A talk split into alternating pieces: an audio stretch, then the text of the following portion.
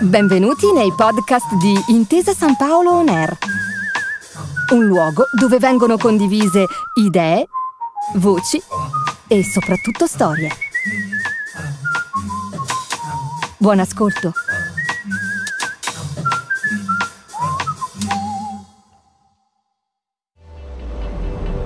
State ascoltando Storia di figurine.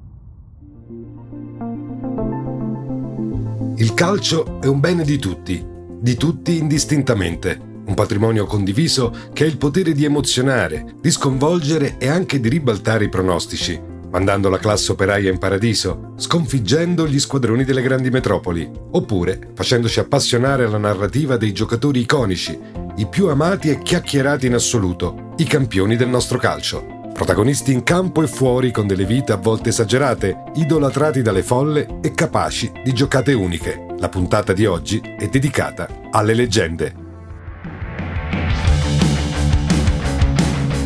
Cominciamo con una figurina datata stagione 1982-83. È quella di Oreide Crocefieschi, il bomber che ha saputo legare la sua immagine e la memoria dei suoi gol quasi unicamente alla maglia giallo-rossa della Roma. Il centravanti per eccellenza, spietato in area di rigore e incontenibile fisicamente, Roberto Pruzzo. Vi posso assicurare che quando Pruzzo segnò quel gol in rovesciata all'ultimo minuto contro la Juventus, tutto lo stadio tremò di gioia, mettendo a serio repentaglio i sismografi della capitale. Ed è proprio questo il dono dei grandi attaccanti, la loro innata capacità di regalare dei sogni ai tifosi di tutte le età, perché poche cose emozionano come un gol. Pruzzo vinse per tre volte la classifica dei marcatori. Una volta ne mise a segno addirittura cinque nella stessa partita contro il malcapitato Avellino. E la sua storia, in perfetto stile hollywoodiano, ha anche una certa struttura circolare. Roberto esordì in Serie A con la maglia del Genoa e fu proprio la Roma che segnò il suo primo gol ufficiale nella massima serie. Sette anni più tardi fu un suo gol, proprio contro il Genoa, a regalare ufficialmente lo scudetto del 1983 alla Roma. Con 106 gol è stato a lungo il più prolifico attaccante della storia giallorossa. L'ultimo lo siglò il 25 ottobre del 1987, proprio sotto la curva sud, che esplose in suo onore per l'ultima volta.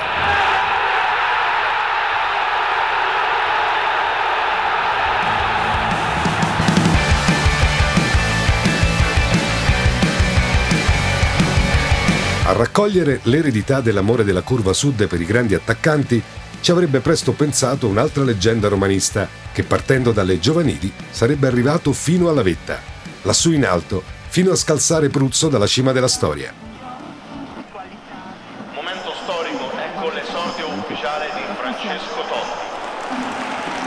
È il 1993. Il radiocronista quasi si schernisce nel dire che forse ha esagerato parlando di momento storico, in fondo, quel ragazzetto della primavera che sta entrando in campo è sì romano e romanista, ma chi può dire quanto forte diventerà davvero? Diventerà forte, anzi forte forte, e si trasformerà addirittura nel simbolo profano di tutta una fede calcistica che si identificherà per sempre con il senso di appartenenza del loro capitano, Francesco Totti.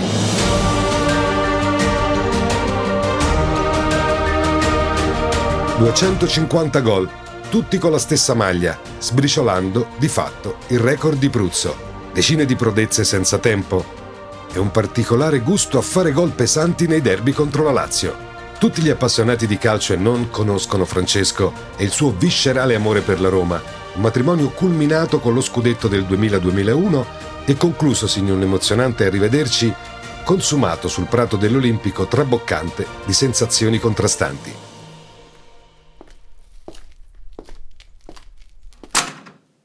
E parlando di bandiere, come non citare un altro campionissimo che ha legato il proprio nome ad una sola squadra? Si tratta di Alessandro Mazzola, detto Sandro, simbolo della Milano Nerazzurra, nella quale ha difeso i colori per ben 17 anni consecutivamente, che scollinano oltre i 20 se si considerano anche le giovanili.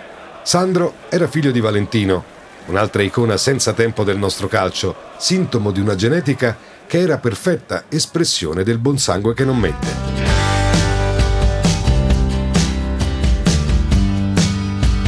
Abituato alle grandi folle fin da bambino, non si scomponeva neppure davanti alle tribune piene di quel San Siro, che sarebbe diventato a pieno titolo il suo stadio. Per la maglia dell'Inter ha fatto praticamente di tutto.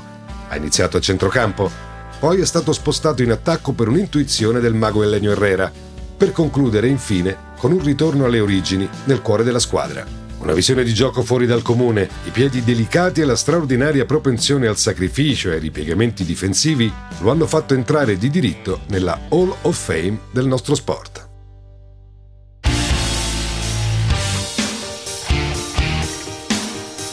Ma in Italia si sa che per ogni eroe nero-azzurro ce n'è per forza uno rosso-nero e la nemesi di Sandrino Mazzola era il capitano del Milan, Gianni Rivera. 19 stagioni con la maglia rossonera e un palmarès da mettere a repentaglio la tenuta della bacheca fanno del Golden Boy una delle leggende più amate del nostro calcio e una delle figurine più cercate dai collezionisti. A renderlo inimitabile però era soprattutto il carattere forte e indipendente che lo resero una voce inconfondibile all'interno del panorama istituzionale sportivo italiano. Quando alcuni giornalisti criticarono Rivera per un insufficiente sacrificio in campo, l'allenatore del Milan, Nereo Rocco, suo mentore e grande estimatore rispose Non corre tanto, ma se io voglio avere il gioco, la fantasia, dal primo al novantesimo, l'arte di capovolgere una situazione, tutto questo me lo può dare solo Rivera con i suoi lampi.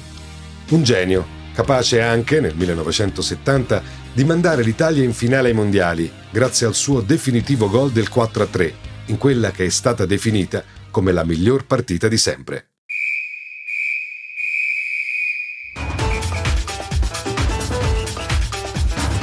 Negli anni 80 e 90, nell'epoca pre-digitale, per preparare le telecronache delle partite internazionali non si poteva certo contare su internet. E allora ecco che in nostro soccorso arrivavano gli album delle figurine panini dedicate agli altri campionati, dove potevi recuperare informazioni importanti e iniziare a riconoscere i volti che poi avresti dovuto identificare durante il match. Nell'album dedicato al campionato olandese del 1988-89 mi sono imbattuto nella figurina di una vera leggenda del calcio mondiale niente meno che un giovanissimo Romario che guidò al titolo i ragazzi terribili del PSV Eindhoven.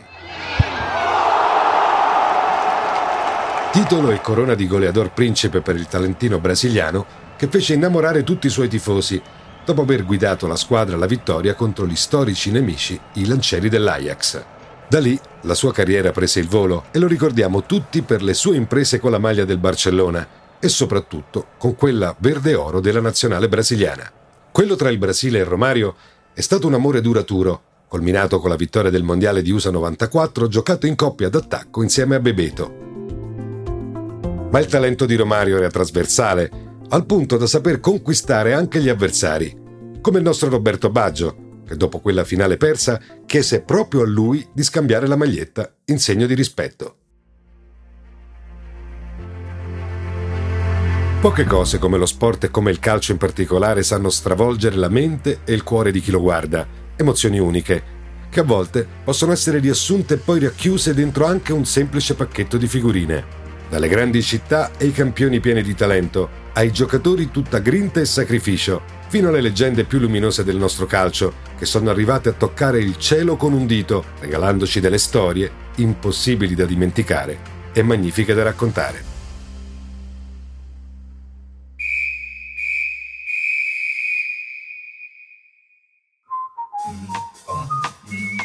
Grazie per aver ascoltato i podcast di Intesa San Paolo On Air. Al prossimo episodio.